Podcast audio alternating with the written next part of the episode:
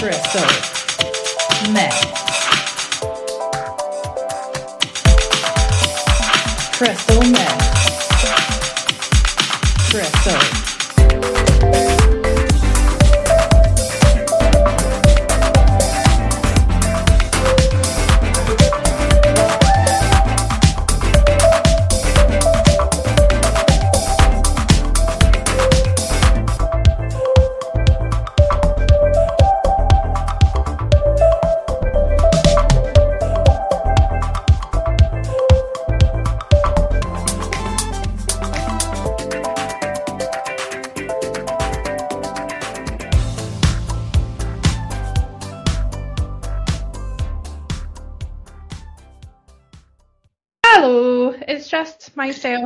Week and Mark.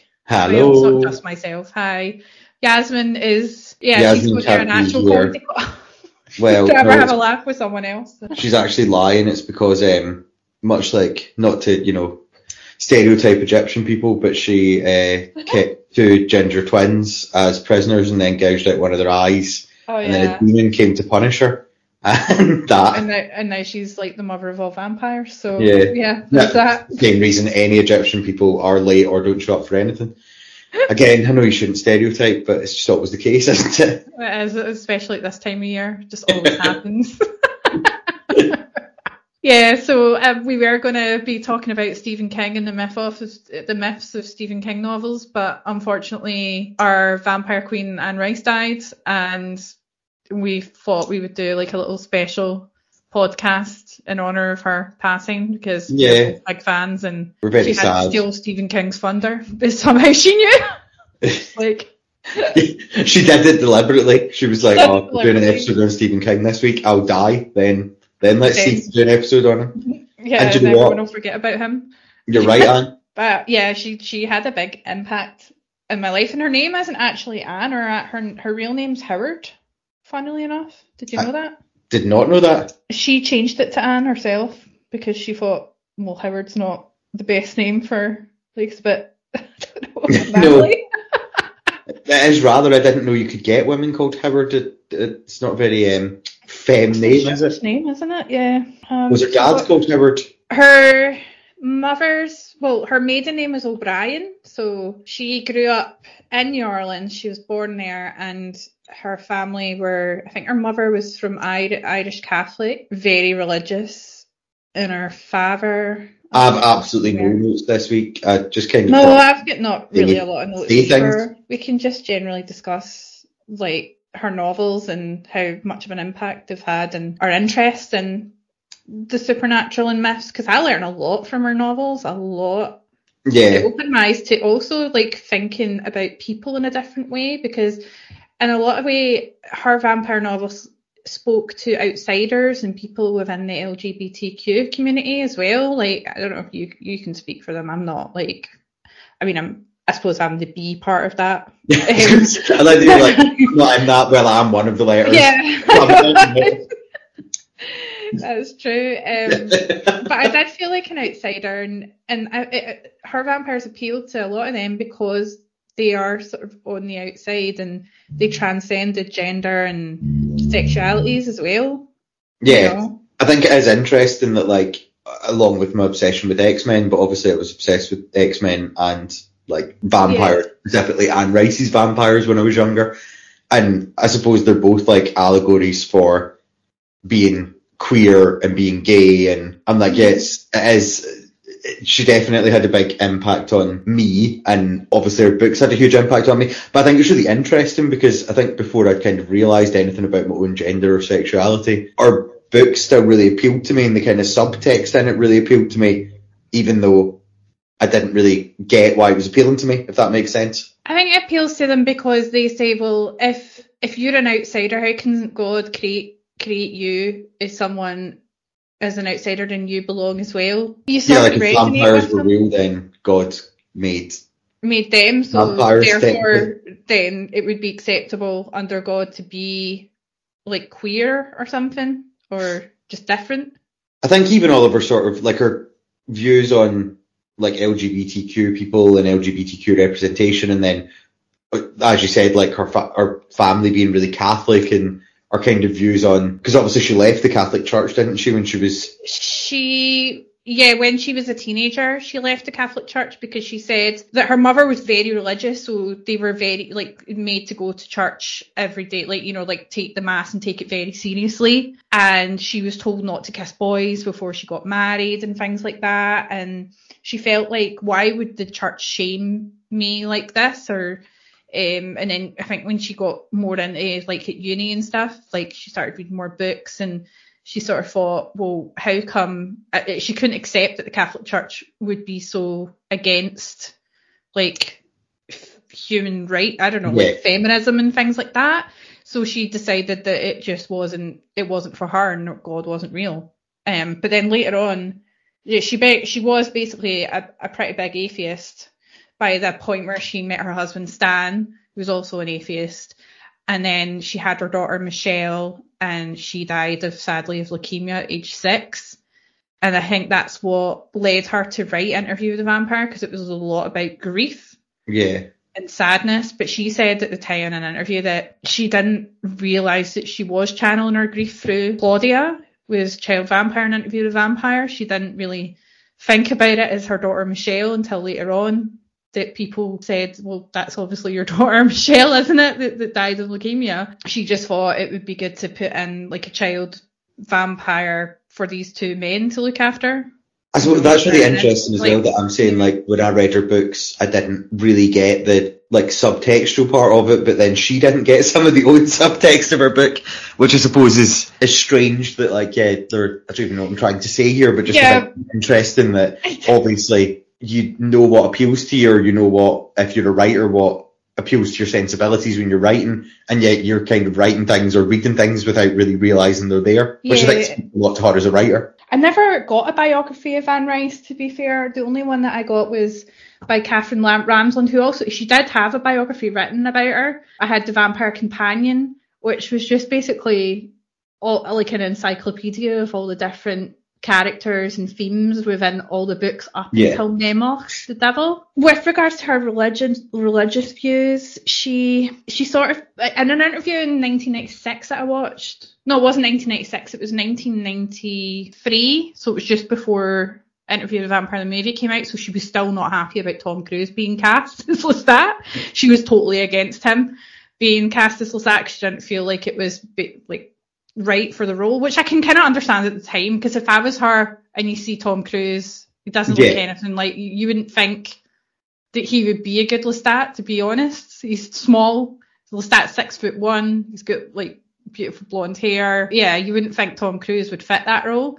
But she did apologise afterwards and she spoke to Tom Cruise and said that actually, yeah, I, I felt like you did a brilliant job. I'm really sorry but I've a hate campaign against you. I mean, like, uh, as much as I don't want to compliment Tom Cruise, he, I hate Tom Cruise, but he is good job. She, she was interviewed in 1993 and he, the interviewer asked her about her views on religion and she says, yeah, well, I feel like a little bit different about it now because I feel like being a staunch atheist when I was like younger was maybe a bit cocky of me, a bit arrogant and cocky because I think there is something out there, but I just don't know what. But I still don't.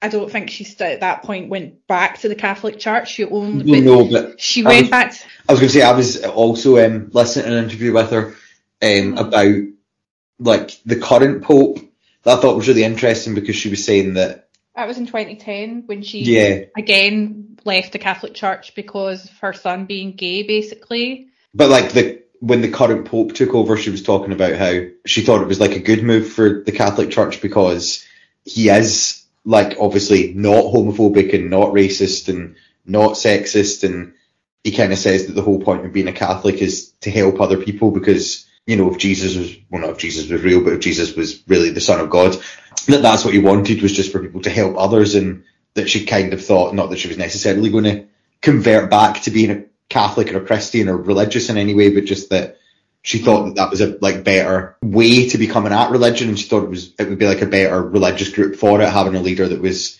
all about equality and that was kind of her issue with Catholicism, which would then link into what you were about to say about her son. Well, she went back to religion after her husband Stan died of a brain and tumor in 2002, and I felt like she. I felt a bit portrayed as a teenager, as an atheist myself, because I loved those vampires because they didn't give a shit about God and that. God had nothing to do with the religion, you know, the traditional vampires Yeah. with the crosses and feeding religion had fuck all to do with those vampires themselves. So that appealed to me. And then when she started sort of putting religion into it, like with Tale of the Body Thief, it kind of started with that, with the nun. Remember the nun who Lestat banged as a human? I've not read Tale of the Body Thief. How have you not read that, Mark? It's amazing. It's such a good book, but that part mm, that kind of annoyed me. You've got to read it. It's an amazing book. The first four books in the series of the Vampire Chronicles, I would say, are the best, and then after that, mm, not so much. To be fair, banging a nun isn't necessarily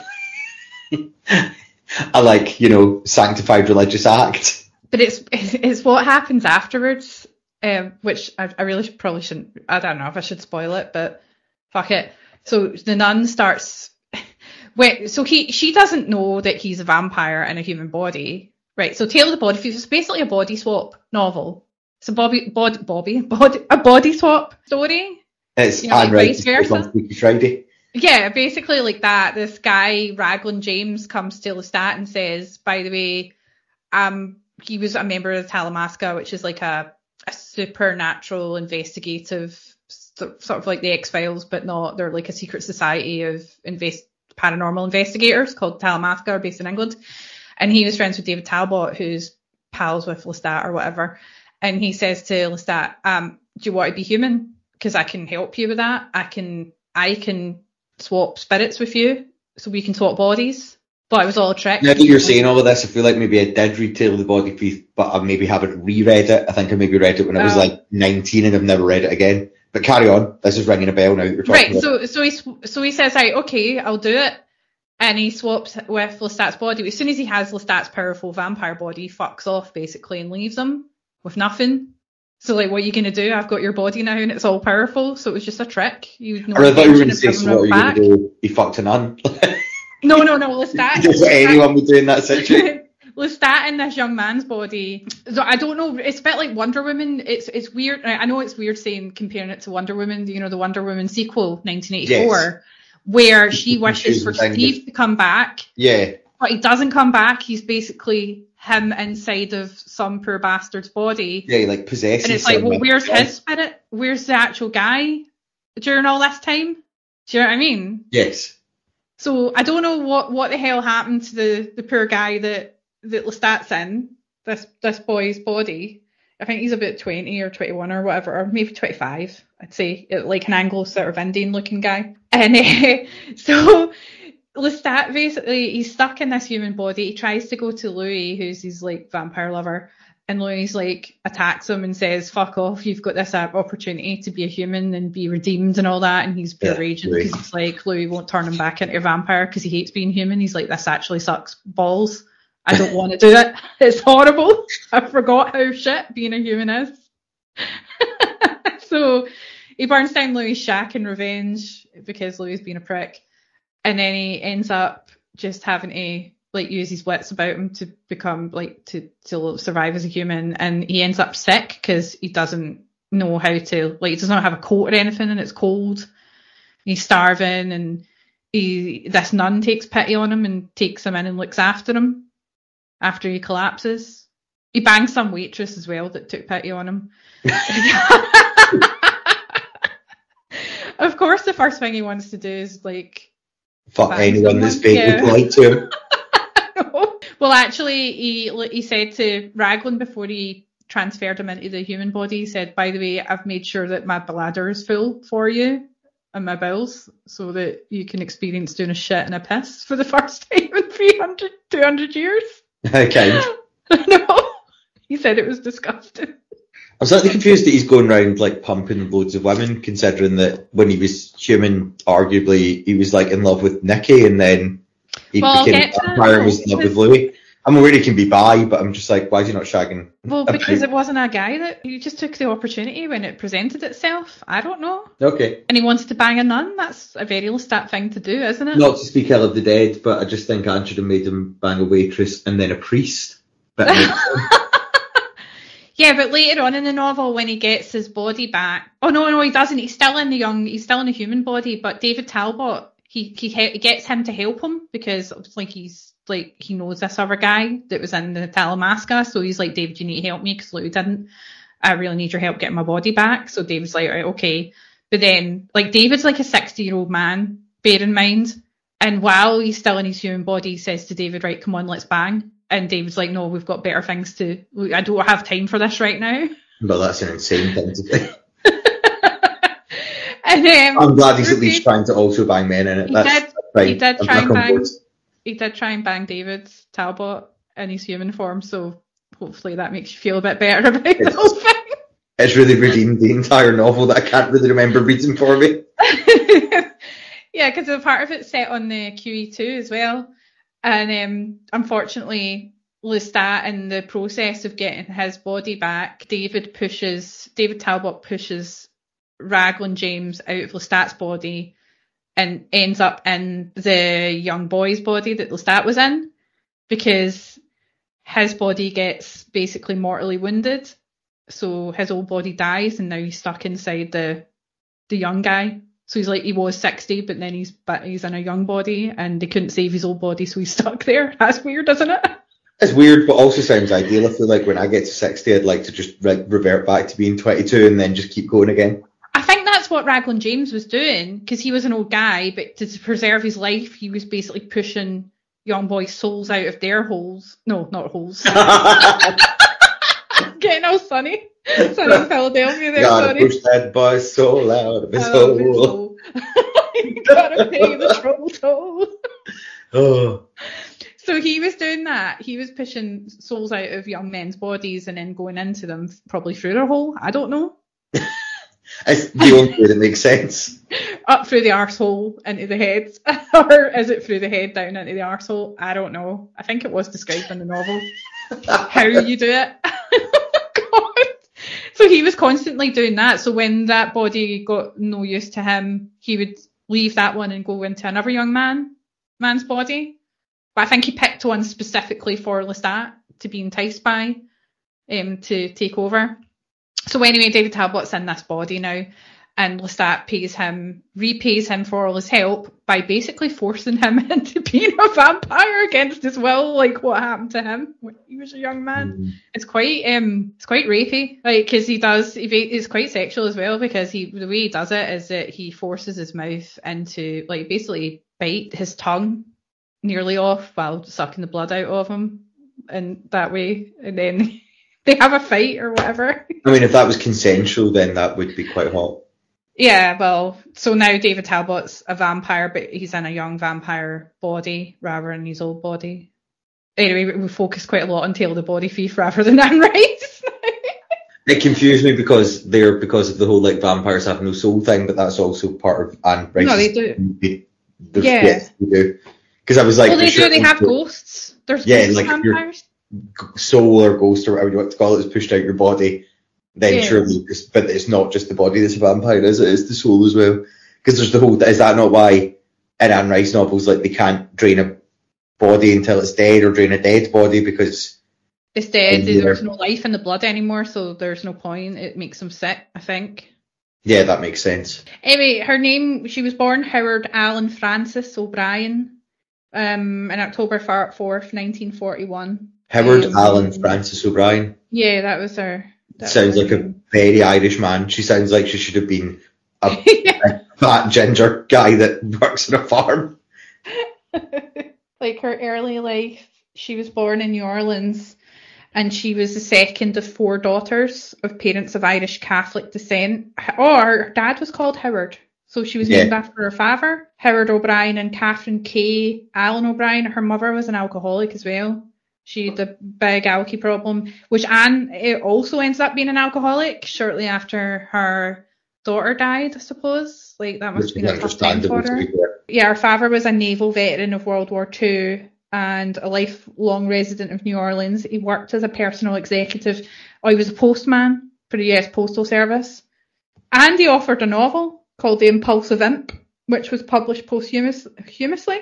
Yeah. Um, her oldest sister Alice also became an author of fantasy of historical romance novels. I'm sure one of her sisters also r- has written werewolf werewolf novels. I'm sure she has because I'm sure my sister said that she read some of them, but I wasn't really interested in werewolves. I didn't think Anne Rice was, but then she later on, like in like the last ten years or so, published The Wolf Gift, so she did end up. And I thought I was a bit shit because like her sister does werewolf novels. Could you not just Yeah. back off, bitch?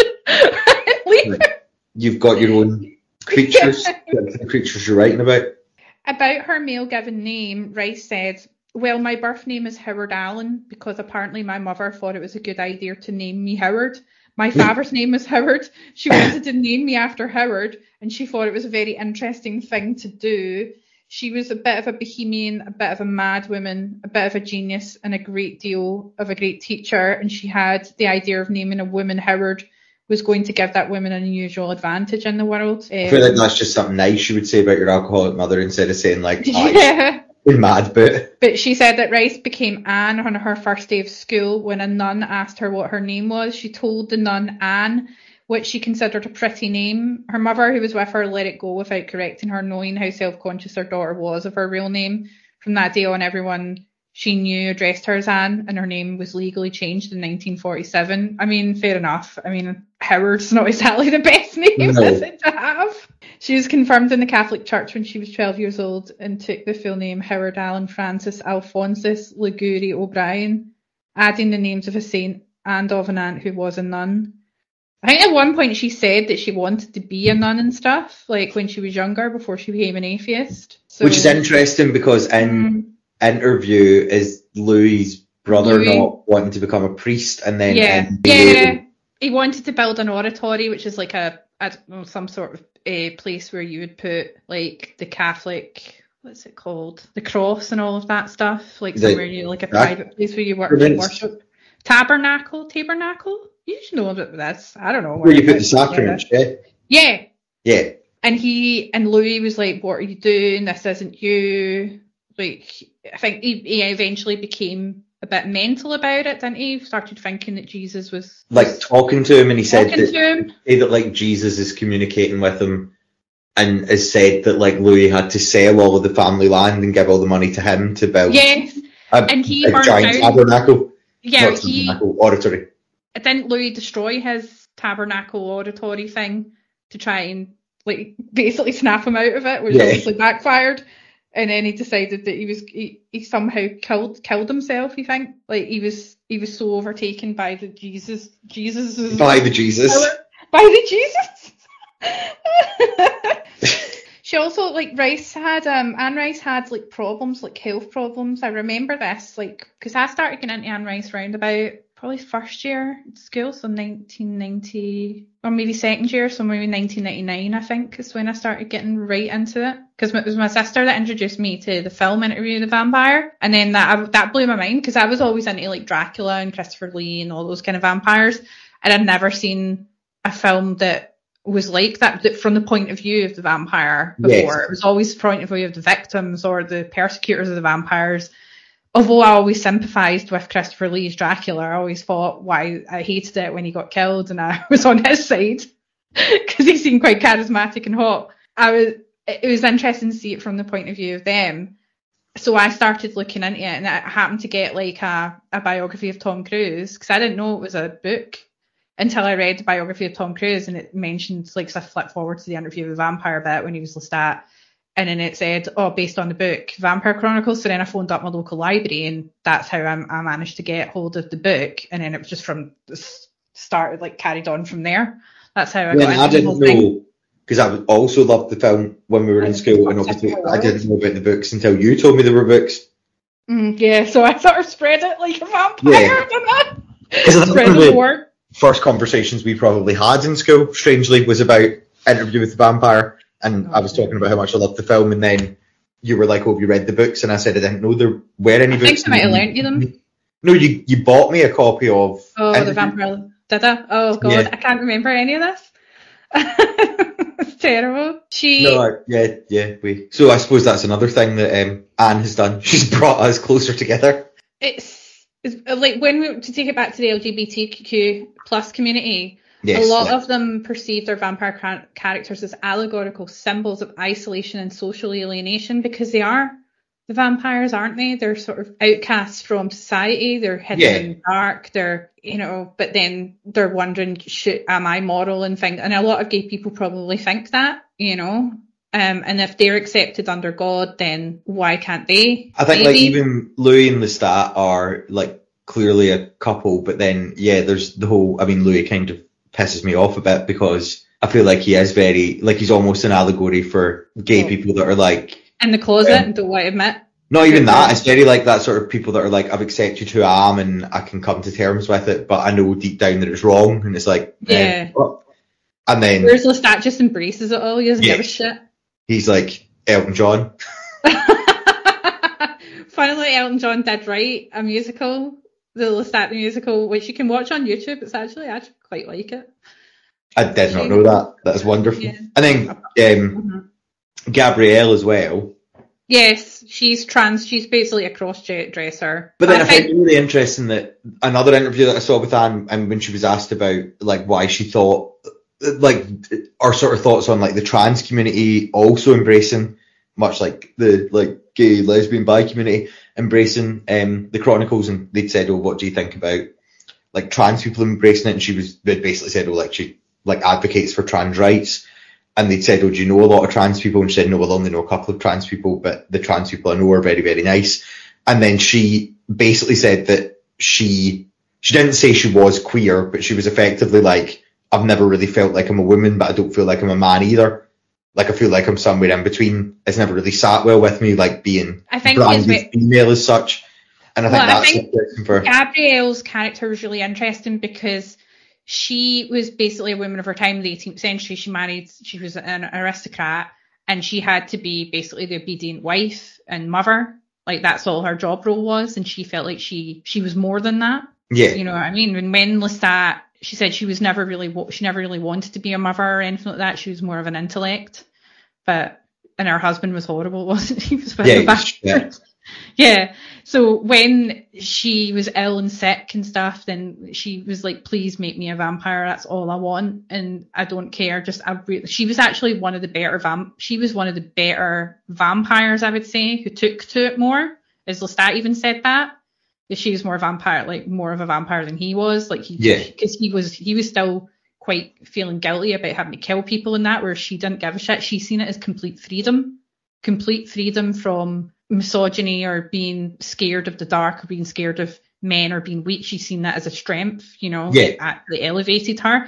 And that's why she cast aside all her like corsets and everything and dressed up in men's clothing because it was a symbol of her absolute freedom to do whatever the fuck she wanted as a woman. yeah. Like I think all of that, like you can read None as of that mattered. trans, but you can also read it as being queer, but you can also read her as being like a woman, but a woman who's kind of like a feminist allegory that she's just Yeah. like, fuck it, I'll like I can still be a woman and be who I want and do what I want, and I don't need like society or men to tell me what to do or to permit me to do things. Plus, Lestat also had an incestuous really well incestuous relationship with his own mum in a way. In a way, he did. I suppose that's the weird thing with like a re- she is my favorite character probably. I love her. books, and I Yeah. really like their relationship. But yeah, I suppose the thing is if you perceive vampire relationships as being like sex or being like I don't know psychosexual, like the Mhm.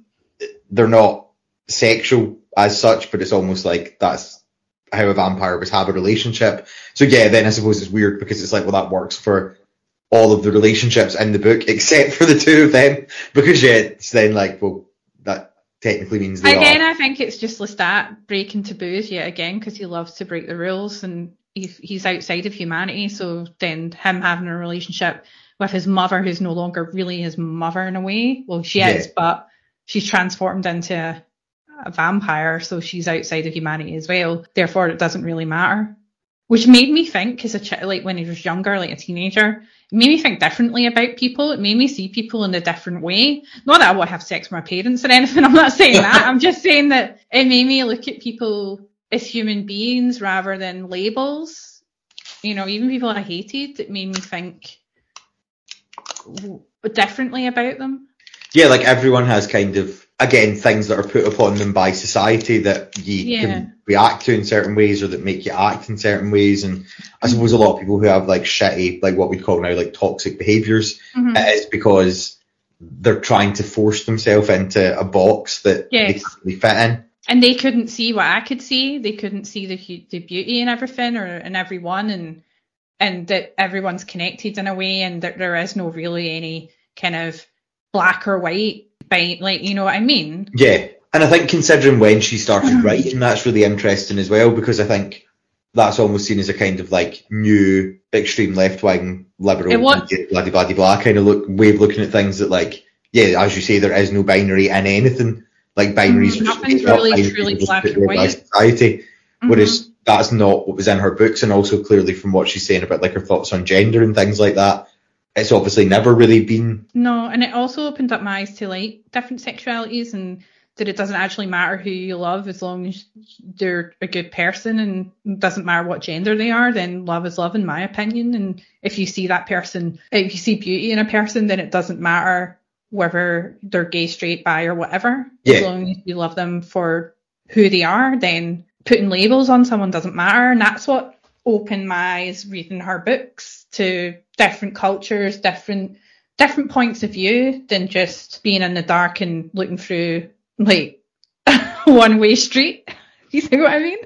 even all of her characters are very layers because none of them are. Mm. She doesn't really have any characters that are like good or evil as such. Like they all Mm, have. Tasha was a bit mental, wasn't Well, she? yeah, but I feel like her evil characters have aspects to them that you can almost understand, like not Well, necessarily. that's why she wrote those books because she she said in an interview that she was never interested in the victim. She was always interested in the point of view of the vampire, of the predator, of the monsters. Yeah, And she had sympathy with them and she was always interested in, in their backgrounds. which I suppose is maybe what like draws us again to writing because I think part of the reason that we both really like serial killers is we it's not like other people that we like the story of how the killer the killings took place and like how the detective stopped them. I'm always really interested in like what makes someone a serial killer. Yeah.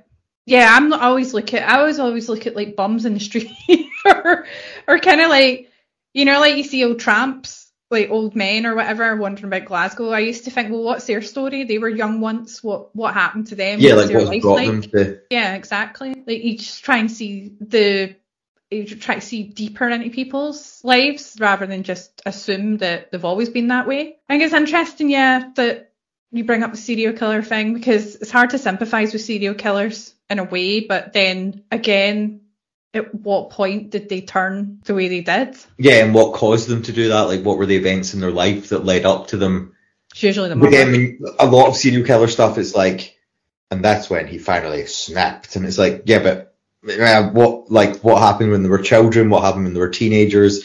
What's going on in their lives to kind of bring them to that point? Because it's not just, I mean, if you think of someone like Bundy, who's very charming, charismatic, handsome, and everything, he had a girlfriend, he looked after her children, he even worked in an anti-suicide hotline for a while with the author Anne Rand, and she said she never imagined him to be Yeah. a killer. So they can be very charming.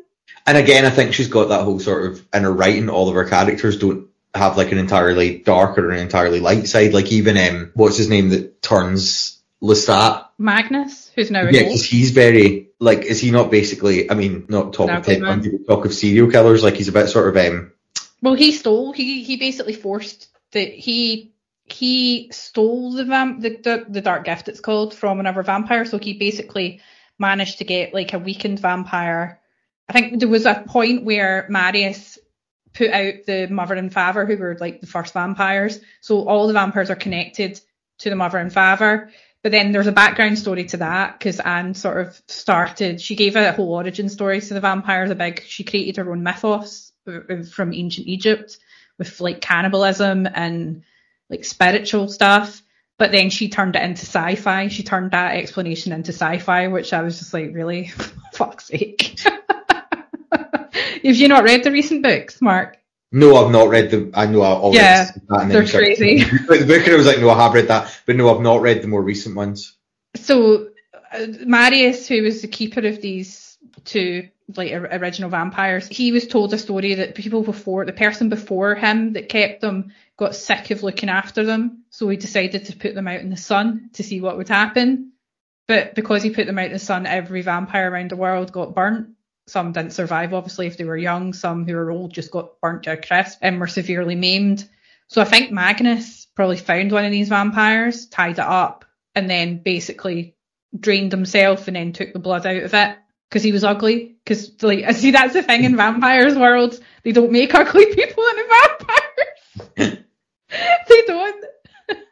so Magnus was this hideous alchemist, and that's why he he basically where have I gone way off topic now? Like what where were you what were you what was your point about Magnus now? Well, no, I was know what explaining the about. sort of link between him and serial killers because then Yeah. once does become, Oh yeah, he starts killing Yeah, all the know, same like- type of people. yeah, he just basically boys, like tracks down with blue eyes. hot Mhm. blonde guys and lures Yeah. them back to his and then kills them. Yeah, if he doesn't think they're worthy of the gift until he found Lestat and said, right, you're worthy of my, I'm going to kill myself now and you're going to be my heir, carry on my work or whatever. Yeah, But then Anne turned him, that Magnus character, into a ghost. So Lestat can talk to him. which is So like, it's weird because the ghost, there's ghost vampires. So like Claudia is technically a ghost now and Merrick, Merrick was a witch who like Louis brought in to communicate with Claudia. But then when she did bring Claudia, she was just like a horrible like little bitch who wanted to kill Louis again.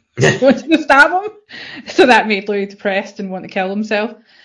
But let's get into, I just want what we get into like the myths of Anne Rice's novels because we're we're talking a lot about the vampires, but she did talk she has written about different types of supernatural Yes. creatures. So I don't know if you've read any of the other novels that she did. Like there was a Mayfair Witches, so she was she brought in witches. There was a guy who died in it called Michael, and when he came back, he survived. He was brought back to life basically. I think he nearly drowned, and then when he came back from a life like a near life expe- near death experience, he suddenly gained like the power to hold objects and what is it they call psychometry, where you hold an object and you can you can see its past. see its past or anything associated with it. Yeah, and he thinks he got that because he you know he nearly he came back from the dead basically, which was interesting. And then that's how he became involved with the Mayfair witches for some reason. I don't know. I can't read them all again because they had like I think only a witch could give birth to what was called a taltos, some sort of weird baby thing. I don't know what it was. Ah, little baby thing. yeah, because she gave birth to it, but it was all like weird, and then it would grow up really quickly. Did you not read those? No. no, no.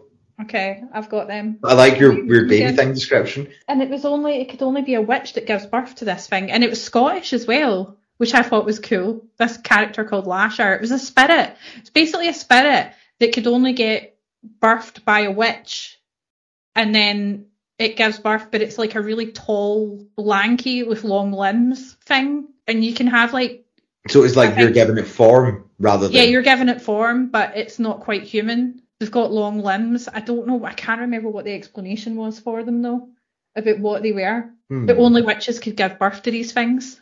And it wasn't like they they would be pregnant for like nine months or anything. I think it was quite a a, a short gestation as well. Is the witchcrafty stuff in her books like kind of New Orleansy, voodoo Yeah, it's all set. It's all based on the house that she lived in in New Orleans. So she based it all on the house that she went back. Which she lived in San Francisco for a while with her husband, and then they moved back to New Orleans because she said she kept getting dreams. She kept having dreams about being back in New Orleans, but in the past, and that's what like basically inspired her to move back to New Orleans and set. Because she lived in a when she novels. went back to New Orleans, she bought a haunted house, didn't she? She I bought um no well she said that the house was haunted that she lived in, but she also bought an, an ex nun nunnery, I think it was a you know an ex Catholic school called Saint Elizabeth's. I think it was an orphanage or something. And she bought that and she filled it with like loads of dolls that she collected. And she also like had some of her relatives live there. I don't know if she still owns Saint Elizabeth's. Hmm. I'm not sure, but Saint Elizabeth is in one of the Vampire Chronicles novels. I think it's in it's featured in Memnoch the Devil, which I hate. I hated that because, like I say, I felt betrayed because she went. It was Memnoch the Devil is where Lestat meets God and the devil, basically. The devil takes Lestat to hell, and he bas- but then Which, uh, I- given the earlier novels, is nonsensical because Yeah. a lot of emphasis in the earlier novels on how there basically is no god or the devil. Exactly.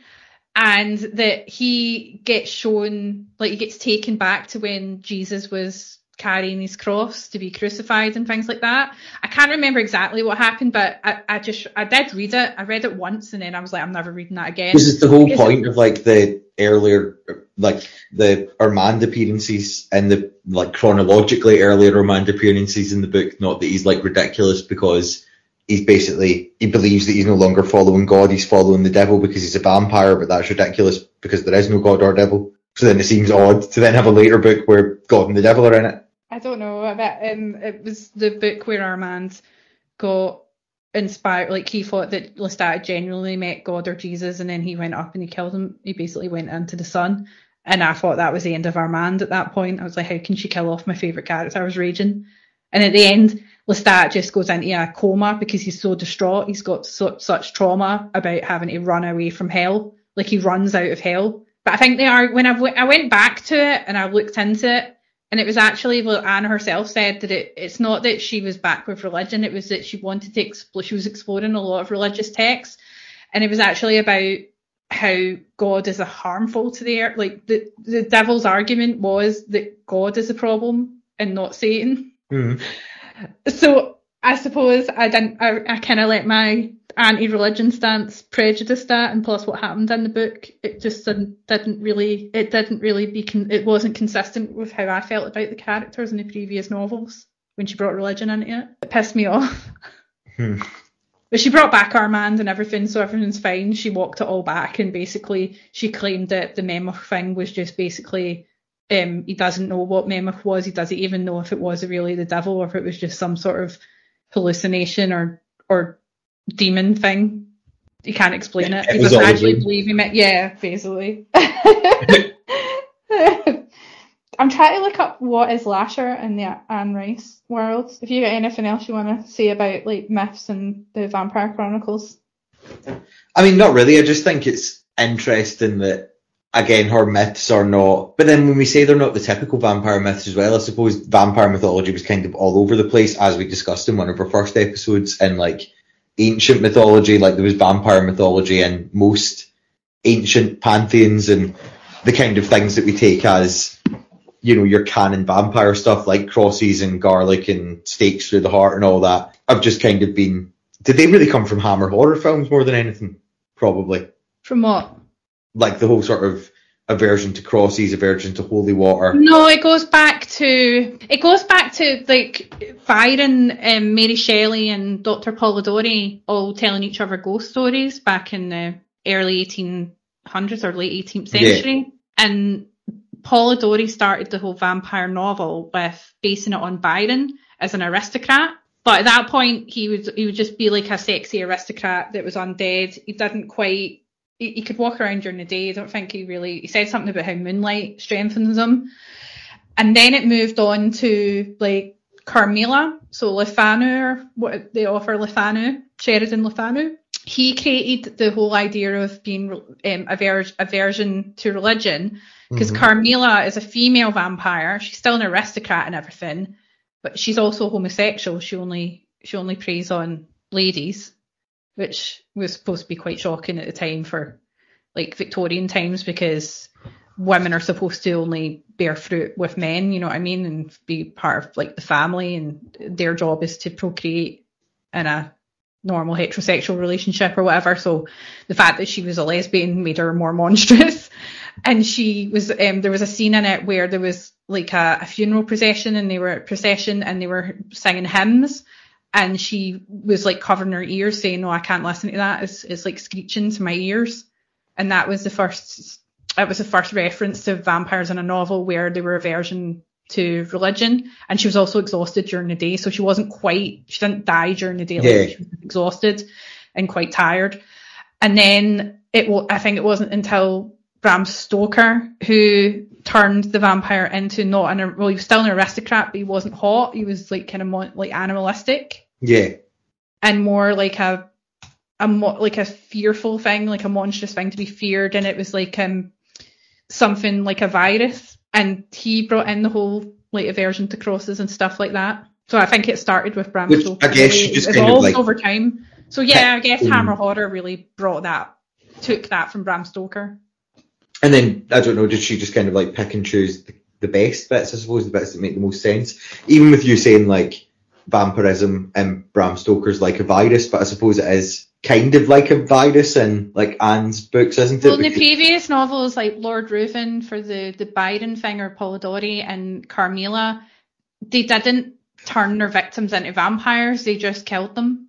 yeah, took their blood. Whereas Dracula, Bram Stoker's Dracula, did turn his victims into vampires as well. So it is like an AIDS, like a virus, like an AIDS virus, a blood-borne virus, where it changes, it it re- duplicates whatever he is. and with like Anne Rice, it's that I can't remember the name of the demon, but the demon effectively is a virus, isn't it? It's like Turns out, yeah, well, it, the demon's called Amel, yes, and he started drinking bits. He could p- take pinpricks of blood out these two twin witches and show off to them to say the how ones that I Naz murdered at the start of this episode. yeah, he could feed off with those blood. So what happened was this Egyptian queen Akasha was like interested in these twins about their their their magic and stuff like that, and she like Amel was basically a, a sort of like a poltergeist sort of thing. And she went in to find out what was going on with this poltergeist. It was uh, terrorizing this guy's house or something. It was throwing stuff around and it attacked her. Like, no, she was killed. She was killed by her own people. I just remember this now. So she, she was a bit of a tyrant. People didn't like her. So they killed her. They stabbed her loads and loads of times and her husband. And this spirit was hanging about and it decided to go inside her wounds and basically fuse like a symbiote thing inside her and fuse with her blood. And that basically transformed her into the vampire. Vampire. But it turns out that later on in the later books, the more recent books that she'd written, Amel isn't a demon. He's actually the ghost of a, what we call a replimoid. Oh no, he's an alien. He's an alien. He's not a replimoid. He's an actual alien. Mm, Who- yeah, no, I don't like that as much. He who created Atlantis. So he's an Atlantean. so he came from the, the city of Atlantis and he made the, the city like really modern and like quite ad, like advantageously technologically advanced. And he created what they call le- replimoids and plastination or something he came up with. So that's the reason why vampires. it's so hard to explain. if you haven't read it, it sounds mad. Yeah, I'm That's like why when he he ha- like, having read the earlier books, I don't really understand how you would get from Atlantis to what happens in the books. Because when Atlantis got destroyed and it was an earthquake that destroyed it, the whole city, he died and then his spirit was just aimlessly wandering around until he forgot who he was and then he became Amel and then well his name was always Amel but then he became this sort of angry spirit that just wanted life again. And that's how he ended up inside of Kasha. And because he came up with some sort of material that he could create things from that's how the vampires over time become like hardened Mm. that does, it doesn't really make sense, does it? No. But that's what she came. That's her sci-fi explanation. So it went from a supernatural like mythology to a sci-fi thing. A lot of the fans were divided over it. I think the whole aliens thing. Yeah, it's a bit of an origin. I think as Yeah. well that the original explanation didn't need that added backstory. Well, because they they were all connected to Amel, the mother, but then Lestat ends up taking it on himself, and he becomes friends with Amel because Amel talks to him in his brain, and then Louis says to no, I, I think they said that we meet these replimoids and they want to reclaim him back. They've made a body for him, a replimoid body, and said that he can reside in this body, and they want their leader back. So they're like, we can extract him from Lestat's brain, and everyone's like, yeah, but wouldn't that kill everyone? That would kill all the vampires. Yeah, I was going to say because how would that work? Because it's the whole point not supposed to be Yeah. bred amongst all the vampires. So yeah, surely you wouldn't just need to cut him out of Lestat's brain. You'd need to cut him out of every vampire that yeah. But what they said was that they're all connected via a cord or something, and if that cord is disconnected at any point, then they're like so. Louis, oh God, how do I explain this? Right, so in Merrick, right, Louis tries to kill himself, right? Basically, he burns himself, and he at that point disconnected himself from Amel because he died, but he came back. So at that point, he didn't have that connection to Amel anymore, but he was still alive. I don't, I don't know, I don't know, but that's that's what their explanation was. So they said that the only way that they could disconnect Amel from Lestat without him dying is to kill Lestat or stop his heart. So you're disconnecting the cord attached to Amel, and then kickstart his heart and bring him back to life and then take Amel away. So Amel is now separate from all the vampires. Sorry, I'm not saying any words because that makes so little. I'm like I don't, I don't understand. Surely that contradicts what's come before, though. Well, it does, yeah. Yeah. But she's come up with a an explanation for that, obviously. Well, I mean, again, don't want to, to speak ill of the dead, and you know, big fan of her books, but I'm not. I think not that's really. why Louis Louis said that when he took Maharet, the, Amel from Maharet, and there was a, a point where you know it, would, it, it, they would feel it again, all the vampires. That he didn't feel anything. Louis was like, I was fine. I didn't black out. So at that point, I knew I wasn't connected to him anymore. So I was fine. But right, so and and you know, it's been a while since I've read Queen of the Oh, Damned as well. But I don't think any of our listeners are going to know what the fuck we're talking about if they've not read the books, obviously. well, that's fine. This will this will get them. This will really make them want to read all the books. so right. in Queen of the Damned, and it, it's been a Mhm. while, but not quite as long a while since I've read it because you know I, I reread them like you know every so often. Mm-hmm. Is the whole point not like he goes into her bloodstream, but then it's so overwhelming for her. That's why, or she was already vicious, Yeah. a vampire. mm-hmm. Yeah, so she when she turns her husband, it's almost like Diluting him. yeah, he's like she's now like got fifty percent of him in her, Mhm. and then every time they make a new vampire, it takes on part of. So that just literally doesn't make any sense because you can't then have as the explanation like, oops, turns out that actually I'm still fine because according to the like third book, if if he was removed from that line, if Amel was removed from that line, that means that all the vampires are dead because they're not vampires anymore. They're No, he went in. He went into no. They're still vampires because their body have been transformed by his his blood or his spirit. Part of his spirit transformed them. This plastination thing that he made the replimoids out of. So these replimoids are like robot things. Um, but if you cut off their arm, it creates another replimoid. So it's sort of like creating another vampire, except in replimoid. Eh. but they've got blood in them as well for some reason. It's just fucking weird. Like I say, it goes way off. Like there's a point in the books where there's a scientist vampire. There's a scientist vampire, which kind of makes sense. If you Yeah, that's fine. I'm fine with that. If there's a scientist vampire who wants to experiment with the cells and things about what makes them vampires and what they can do and stuff. So he this this made me laugh so much. I, I nearly threw the book across the, the, the room that uh, when I read it. So he goes to Lestat and he says, "By the way, Lestat, I've come up with a way of um, bringing your balls back to life, like your semen." I'm sure a major concern for all the mortals. I've I've come up with a way that you can actually bang someone without having to, you know, take over a human body. I can switch off. I can switch on the gene that makes you horny, and so he ends up banging some human woman as Lestat the vampire, and he has a son called Victor out of that, and then she becomes a vampire afterwards. It's just so fucking stupid. I mean, yeah, that's. Although I suppose it's one of those things like, you know, What? further along into a book series you get, you kind of need to inject new ideas, but Yeah, but I always thought the whole point of them that they were dead. They didn't have any semen in them. So how can you reproduce?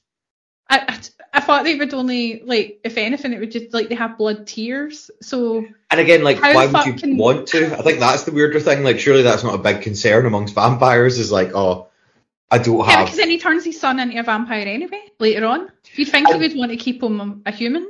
Surely it's not a big deal not to have a sex drive either, because you know, ace representation. like, I don't get it. I don't know. but like, if you don't have a sex drive, you're not going to be like, oh no, I don't have a sex drive, like, Well, because you're that's- not going to be horny. So Well, I don't know. He's a mad vampire scientist that wants to experiment and see what he can do. Like, you'd think he would try and find a way for them to walk about during the day then if you can do Yeah. that. there's there's probably more no um, pressing matters to be dealing with. or maybe come up with like like they do in True Blood, like a synthetic blood, so that they Yeah. don't have to go around killing everyone. I think maybe she couldn't do that at that point because That's to be fair, Harris still out. pickling my head a little because I'm also now thinking if Amel's been removed from everybody, but Amel has bloodlust, so Amel's now gone, so surely you no longer have bloodlust. he doesn't have bloodlust. Oh. Um, no, no, no, they do. They do still have blood. See, this is what I don't understand. Yeah, so that again They do still, yeah, they do. They're still all the vampire traits that they have, but like Amel's just not- in control of them all. Like he's not there. Like if if he dies, then they don't all die Hmm. because Lestat has cut Amel off from the rest of them. I know. Let's go back to Lasher. So Yes. witches. What what is what is Lasher? What's he all about? in the novel Lasher, which came out in 1993, Mayfair women who are the witches from the Mayfair fact they're dying from hemorrhages. So none of them could ever get pregnant. If they got pregnant, they would just die from hemorrhages. A strange genetic anomaly has been found in Rowan and Michael. Michael's the guy that I was talking to you about that died, and then he marries into the Mayfair witch family. So Lasher, who was born from Rowan, is another species altogether and is now in the corporeal body represents an incalculable threat to the Mayfair. So he's now got a body. No, it still doesn't really tell me who the fuck he is. Oh, Rowan and Lasher travel together to Houston and she becomes pregnant with another creature like him, a Taltos. So he's called a Taltos. Okay. And he wants to reproduce his race in other women, but they can't withstand it because they're not built, because they're not witches. Rowan escapes and then becomes comatose as her fully grown Taltos daughter is born, right? So that's it. She has a daughter. The Mayfairs declare all out war on Lasher to try and nurse Rowan back to health. I think I need to go back to the witching hour then Yeah. like who Lasher is. It says a Taltos is a sorcerer from Hungarian folklore who combats evil witches and has the ability to detect them and extends this concept to create her own Taltos, a being born knowing what they need to survive independently and immediately upon birth grow to be nearly seven feet tall and able to do everything adults are. Their brains are complex, they are hypnotized by music and are being of reason. So they, that's what I was saying, you give birth to them, they become immediately seven foot tall with long limbs and they know everything already. They're like, and you know, when animals give birth. kill witches. Yeah, But then only witches can give birth to them. That's confusing as well. Yeah. So their main purpose is to destroy witches, but then, but all of their maws are witches. but they need witches to give birth to them. Yeah, surely if you wipe out all the witches, there's no more Taltoses, Taltosai, That's true. Taltosusu. there is a transgender vampire in Blackwood Farm. No, I didn't know that. Yeah, I remember he she I, I don't I, I don't know what they they um, made uh, I didn't like Blackwood Farm to be honest. That's when she merged the witches, the Mayfair witches and the Vampire Chronicles in a crossover. So Quinn was one of the Mayfairs, or he's related to the Mayfairs, and he became a vampire. And then Lestat started going out with Rowan Mayfair, who I mentioned there, who gave birth to these Taltos things. Also, again, do you know what I think it actually is? Everything you say that Lestat's with the women, I think it throws me because I don't actually think of him as bi. I think I just think of him as gay. He's not though. I know, but Pansexual. I think he'll just have anyone who intrigues him. Hmm. They're not. uh, That's the thing about the vampire. Well, I think Pandora. She's mostly into. I think. No, she's not. She's kind of her own her own woman base. I don't think she really cares either way. Marius is a pedo. yep. Let's face it. Marius is like one of the vampires in it who's like a Roman, but he loves little boys. And I've argued with people on Vampire Chronicles forums about this that I don't agree with him, even though he's a vampire, that he likes little boys. No, I mean, and he's like, yeah, but he's a vampire. It doesn't matter. They were like, yeah, but in Roman times, Roman times it was accepted back then. I'm like, yeah, but it's not accepted now, so why should he carry on that way? I mean, so, and you are correct in that argument. Right, for the Mayfair Witches series, the witch Witching Hour introduces the fictional Mayfair family of New Orleans, generations of male and female witches. It's a tight knit and deeply connected family where a death of one strengthens the others with his or her knowledge. There's a lot of incest in this family as well, to be fair. One Mayfair witch per generation is also designated to receive the powers of the man known as Lasher. Lasher gives the witches gifts, excites them, and protects them. Unsure as to exactly what this spirit is, the Mayfair clan knows him variously as a protector, a godlike figure, a sexual being in the image of death. Lasher's current witch is Deirdre, who lies catatonic from psychological shock treatments. Deirdre's daughter, Rowan, who ends up involved with Lestat for some reason, has been spirited away from this evil and has happily become a neurosurgeon and has an uncanny gift to see the intent behind the facade. Rowan also has a gift few doctors possess. She can heal cells. Yet though she uses it to save lives, she also fears that she's caused several deaths.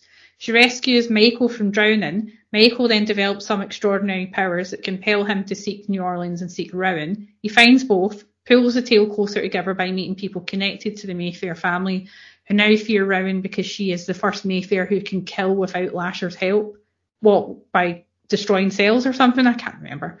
Michael dives into kill with Larry's. abilities or just kill generally. Like, I don't know. you know, if I wanted to, I could like drive a bus through your front, at the front of your house into you while you're on the couch. I don't need Lash. Lasher to help me do that. So he dives into the family and the history, uh, learning the history of the Mayfair witches, Deborah, Charlotte, Mary Beth, Stella, and for many others across hundreds of years and three continents. When Michael looks up from his reading, he learns that Rowan has come to New Orleans to attend her mother's funeral. Rowan learns of her family history, her ancestral home in shambles, and Lasher waiting for the next one. Rowan dedicates herself to stopping Lasher's reign. Michael too has his own mission, but it's foggy and unclear to him. But Lasher is seductively powerful, and Rowan's gifts offer him the opportunity to. I don't know, but Lasher seems to be like this spiritual thing. He's got. I always imagined him with a Scottish accent because apparently that's where the witches originated in Scotland, which I thought was cool. And then they moved over to America. Is that why the witches that Akasha kills are ginger? Maybe. Yeah. I don't know. I don't know. Other novels that Anne has, has done is she. There was another one that I enjoyed, like separate from the Vampire Chronicles. She she wrote a lot of porn as well. She wrote a lot of pornographic erotica. I didn't know One of- that until like literally the other day. I was unaware of that. Yeah, and there was a movie with Dan Aykroyd and fucking uh, Rosie O'Donnell in it called Exit to Eden, which was made around about the same time as Interview with a Vampire, but it was a massive flop. It wasn't good. Garry Marshall, the director of like Pretty Women and all that, directed it. I'm very thrown by the idea of erotica starring Dan Aykroyd and Rosie Yeah. O'Donnell. I watched a trailer for it, and Rosie O'Donnell's like in all this fetish gear and stuff. They're like undercover cops, and they go to this place called Eden, which is like an island where everyone can just live out their sexual fantasies. Um, and it's like a BDSM community. And there's a guy that's involved in a smuggling run, and he goes just because and- both of them in my head are just comedy actors, so no, because he tried to make it into a comedy. That's the thing, but I don't think it was originally a comedy. The book, it was just no, I don't think you get novel. comedy erotica, do you? No, Dan Aykroyd, no thanks. Even Rosie O'Donnell, no.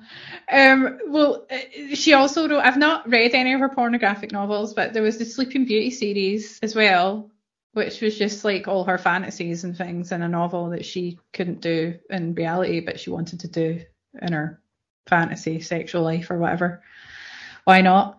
And then she wrote a historical novel called Cry to Heaven, which was about eunuchs, about um, castrati, which I thought was brilliant. I loved that book. There was a film that I watched I thought was based on that book, but it's not. It's just a coincidence.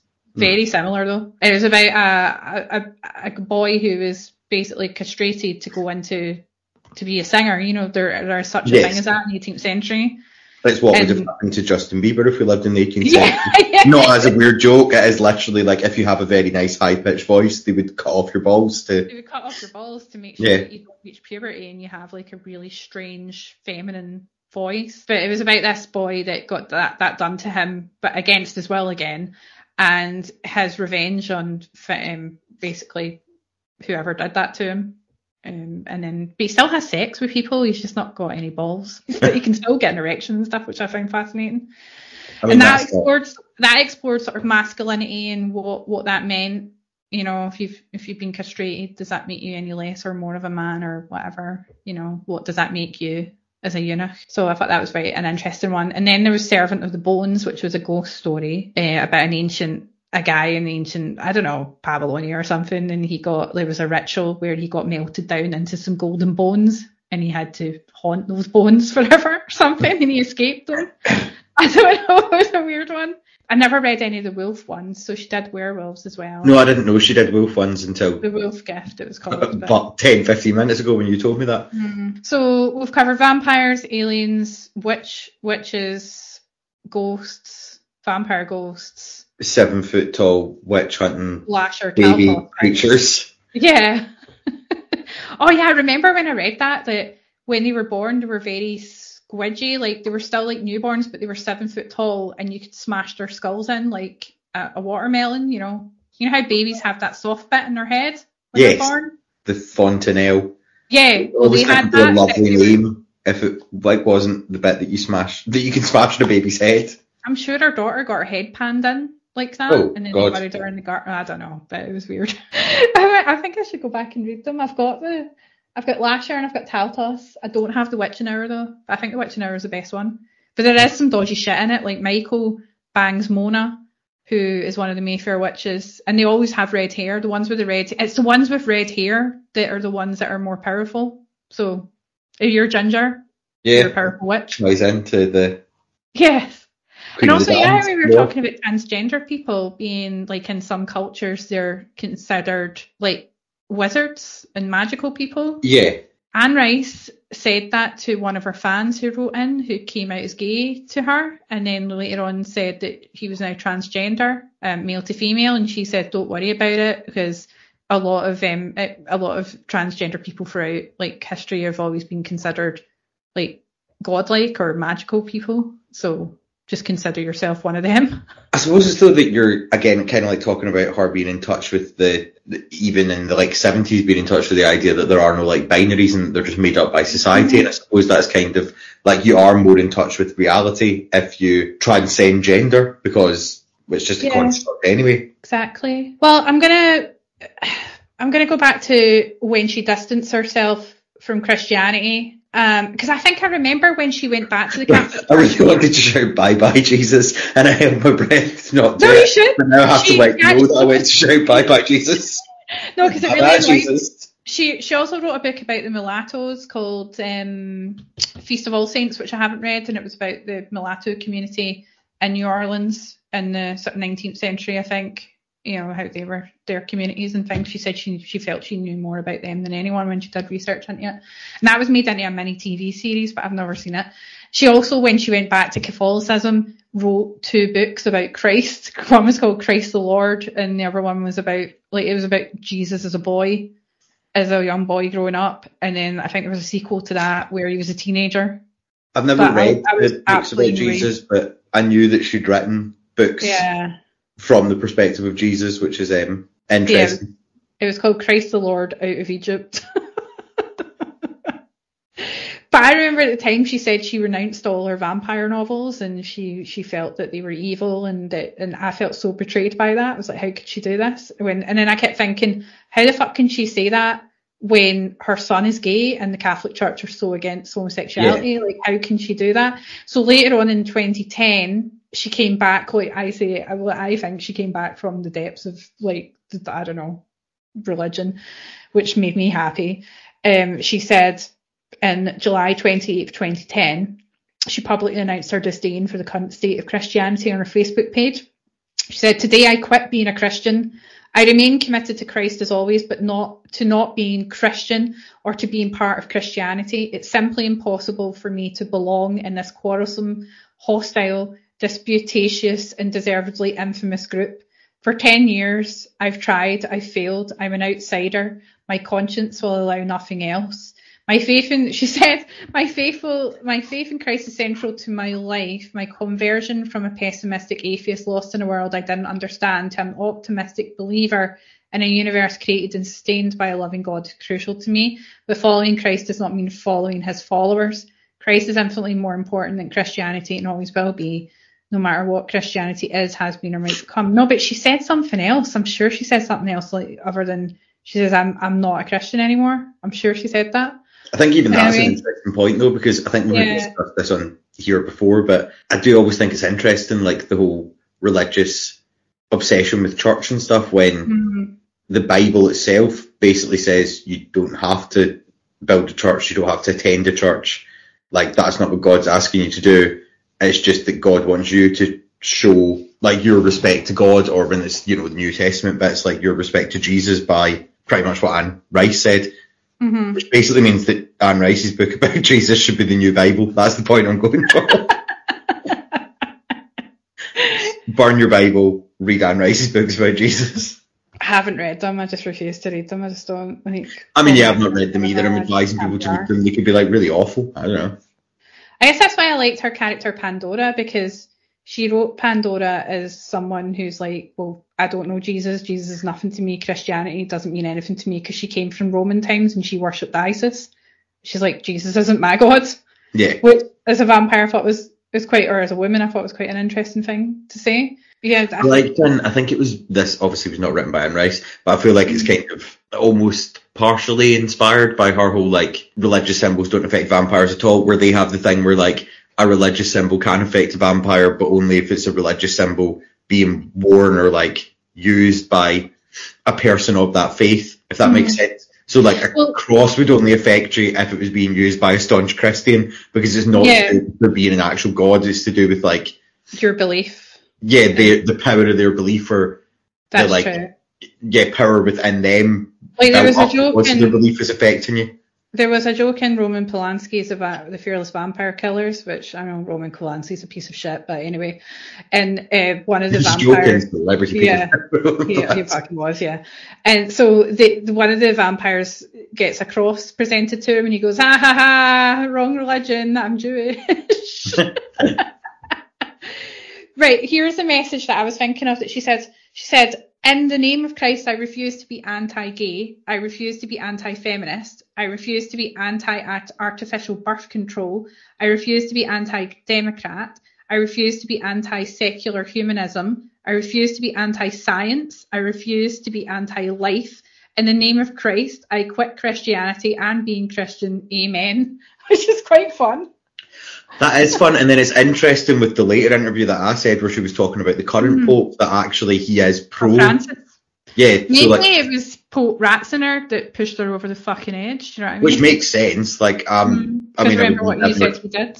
consider myself to be Christian, but certainly of all the leaders of the Catholic Church, of all the leaders of the Catholic Church in the time I've been alive, of all three of them, but um, like he, I mean, he is actually evil. So it must have been difficult for her to go back to the church and try to look for the positives in it, and then for the church to fall under the control of, as we've discussed on here before, a Nazi. Like, Considering her son was getting let off of people for it. And then it must be weird for her, which I suppose just does show the weirdness of Catholicism itself, that she's then left the church once again, and now it's been run by somebody who would agree with all of the points that she's made there. Yeah, so she didn't go back to atheism. She just said that she's not into dogmatic religion, which um which I think's yeah, I, I agree with. If you're gonna have if you're religious, be religious on your own personal relationship terms. Don't follow a leader. Leaders are cults. Yeah. More Yeah. like Buddhism or something. Do you know, I was watching South Park the other day, just in your old episodes, and I was watching the one where it was like Satan and he's got a condominium, like he's got condominiums and like a yacht and stuff. Princess Diana was down there and they were having a party. I think they were having like an Hawaiian party or something. Just- Yeah, they are. Remember? And he's got a boyfriend called, was it Steve? Yeah. And then Saddam Hussein comes back and he's trying to get Satan to go out with him again, and then it just made me think about how stupid the whole thing was. Like when, because yeah, because Cartman was because Father Maxi was starting to say that everyone is going to go to hell if they don't behave and stuff like that. Whereas G- was Satan's actually just more concerned about who he's going out with. No, and then he goes up to heaven, and they said that the only people who are allowed in heaven anyway are Mormons. Yeah. Because you know, like you see all the people in hell, and there's like eight, eight thousand million of them, right, or down there. They're all waiting to get processed, but Satan's too upset because he can't decide between Steve and Saddam Hussein. So like the the guy who's trying to process them, I was like, hey, there's Satan, and all right, well maybe later you'll come back. And they were all saying, yeah, but I, I followed I followed Christianity all my life. Why am I down here? And he was like, yeah, I'm a Buddhist, and why am I here? And he's like, what? Thought we were the right religion. He's like, no, it's the Mormons. They're the only one. and then he sends Satan sends Saddam Hussein to get rid of him to heaven because because being in heaven with a bunch of Mormons who are really boring is like his idea of hell. Yeah, it's like the ultimate punishment for anyone. Yeah, and God's like this hippo platypus thing. I don't know what the fuck he is. it's like an animal with a, a lizard's tongue.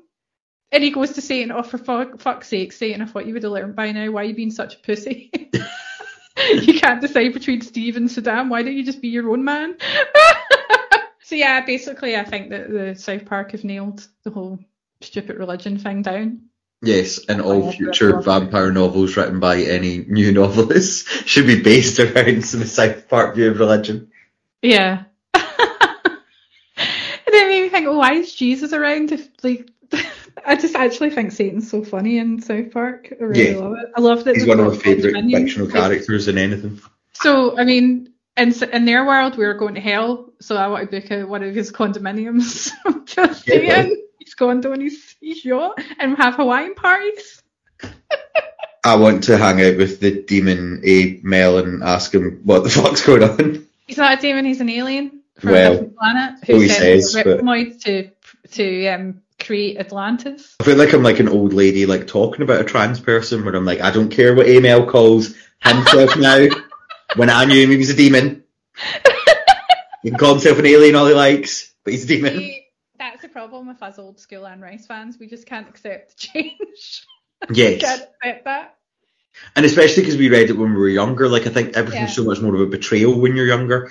Even the fact that like the novel shifts perspective or the novel shift perspective depending on who the main character is, that like kind of pissed me off when I was younger because I was like, well, you don't know what the truth is. Like, you know the way that He used to focus on Louis, and then it was just all about the Lestat.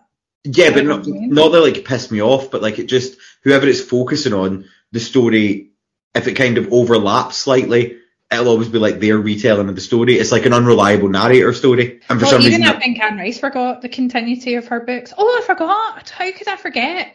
Of all the myths that she wrote about, she also wrote about mummies. yes, the mummy, The mummy and the and mummy her, mummy last, fame. her last book that will be published posthumously now um, was co-authored by her son Christopher, and he co-authored the last mummy book um, with her as well. It was called um, the first one was called The Mummy, which she just wrote herself. The second one was The Mummy and the Madness of Cleopatra or something, and then the next one's going to be The Mummy and the Reign of Osiris. I preferred the first book. When I read the sequel, I was just like, man, I hate this. I've not and read. I'm like, not really. I'll, I'll probably read the last Mummy book, but I don't know if I'll enjoy it. That's you, you're allowed to. Again, it's, it's fine. Yeah, maybe it's because I don't know. I just I actually found the the Mummy books just really pretentious and overly. Maybe it's just because I can't stand whimsy anymore, and I've lost the the whole the, the magic and romanticism of Anne Rice novels. I think the first four books will always be my favourite, and Pandora's one of my favourites. But after that, I just couldn't. I just, I just didn't like them. Hmm. Didn't like where she took the characters. Just thought it got more and more stupid and ridiculous with the whole aliens thing. And I mean, yeah, every time you say aliens, I do like cringe, like my shoulders go up to my ears. Yeah. And Yeah. oh. and the fact they're called replimoids just makes me cringe. I just, I mean, I mean, I'll, oh God, I mean, I'll be ever grateful for Anne Rice for opening up my eyes to loads of art, different art. Rembrandt, I would never really got into Rembrandt if it wasn't for Anne Rice and all different kinds of artists and and music, like classical music that I wasn't really into before I started reading Anne Rice novels and getting interested in mythology, like she'd written about. But I was into vampires before I started reading Anne Rice. That just kind of brought me in a new direction, I would say, and made But me same, I think- more. yeah, a lot of the things that are important to us hmm do, if we kind of trace it back, come from her novels, which Yeah, you know. I'd say so. She has shaped my life in a big way. Like, I don't know what kind of person I'd be if I hadn't read her novels. That sounds really strange, but I don't I honestly don't think I would be the same person I am today if I hadn't found her novels. So I think it was fated. It was probably meant to be. And then I wanted to be like spread the word to everyone. I wanted everyone to experience that world. I, I, everyone I was friends with, I would insist they watch the movie. I would insist they read the books. Yeah, so I got you into it. I tried to get Nikki into it. I remember Jacqueline Spencer and I would watch it. She got enthralled. my parents got really worried about me because I was obsessed with the novels to the point where my mum actually took them and threw them in the bin, thinking that they were having some sort of terrible hold on me. And I was like, no, what are you doing? I was a bit obsessive, but at the same time, I think it's really molded me as a person and I've grown as a person as having a result of read them. And it actually got me reading a lot more than, I mean, I love reading books, but it got me into other novels. So Yeah. I, th- I feel like that's that's a good point to kind of wrap up on because I Yeah. think that's a it's a lovely eulogy to Anne. Yeah, and I'm sad that she's gone, but unfortunately she's not immortal. But Lestat, but I think Anne will live on through Lestat because Lestat is based on herself. She said that Lestat was basically her as a man, or like Lestat was everything that she wanted to do but couldn't. He did all the things that she wasn't able to do herself, or wasn't didn't have the guts to do herself. That's weirdly beautiful. I think is awesome. And, Yeah. and her son will continue her legacy. They're going to have a celebration of her in New Orleans in January. She's going to be put in the family crypt alongside her husband and her daughter. And you know, she always thought, she always wondered, she always had a sense of wonder about what is beyond this life or, you know, what is, she was obsessed with death, I think, about what is on the other side and, you know, exploring different religions and things like that. So Yeah. hopefully she'll or at, she'll either discover that it's just nothing and she won't know any better, or she'll find the answer she was looking for that we all eventually will, then, you know, when we go. Maybe it'll be undersea aliens. Yeah, maybe it will. She's in another dimension somewhere. Oh. So God bless her. And yeah, I would if you haven't read any of Anne Rice's novels, give it a shot. Start with an interview with vampire and Yes. yeah, and yeah, just I would just encourage you to do it. It'd be it'd be wonderful. Or just watch the movie and don't watch Queen of the Damned. That's shite. Yes. So so next week we are. I mean, we're, we're going to be doing another offer, obviously, like Stephen King, but we're not going to be. I don't think we're going to be licking his ass as much as we have at Rice's today. Probably not. No, But I'm sure he'd be fine with that, the mad old coke bag that he is.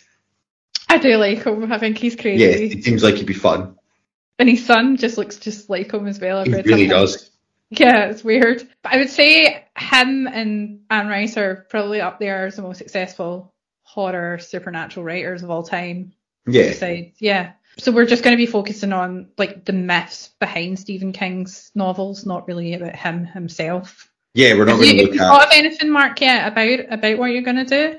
I don't know. I'm thinking of maybe the not it as in what goes on in the story, but as you say, like the kind of myth behind that, the kind of idea of interdimensional alien Or the turtle beings. Well, both of them, because the turtle thing and um, Pennywise are both interdimensional aliens. So, Okay. so I'm thinking that might be what I'm looking at next week. I haven't really decided yet, but that's where my There's brain's so mostly going. Is so there much. really is? There's so many things that we could look at to do with them, but I think I might be doing a bit of a an interdimensional alien being thing. All right then. Well, thanks for listening, and um, rest in peace, Anne Rice. Thank you so much. Yes, we love you. We love you, and hopefully your son will, like Christopher, will just carry on your legacy. And I mean, his novels are good as well, so check them out. He's got some gay romance novels you might be interested in, Mark. Always. okay, well, we'll speak to you all next week. Bye. Bye. Crystal. Meth.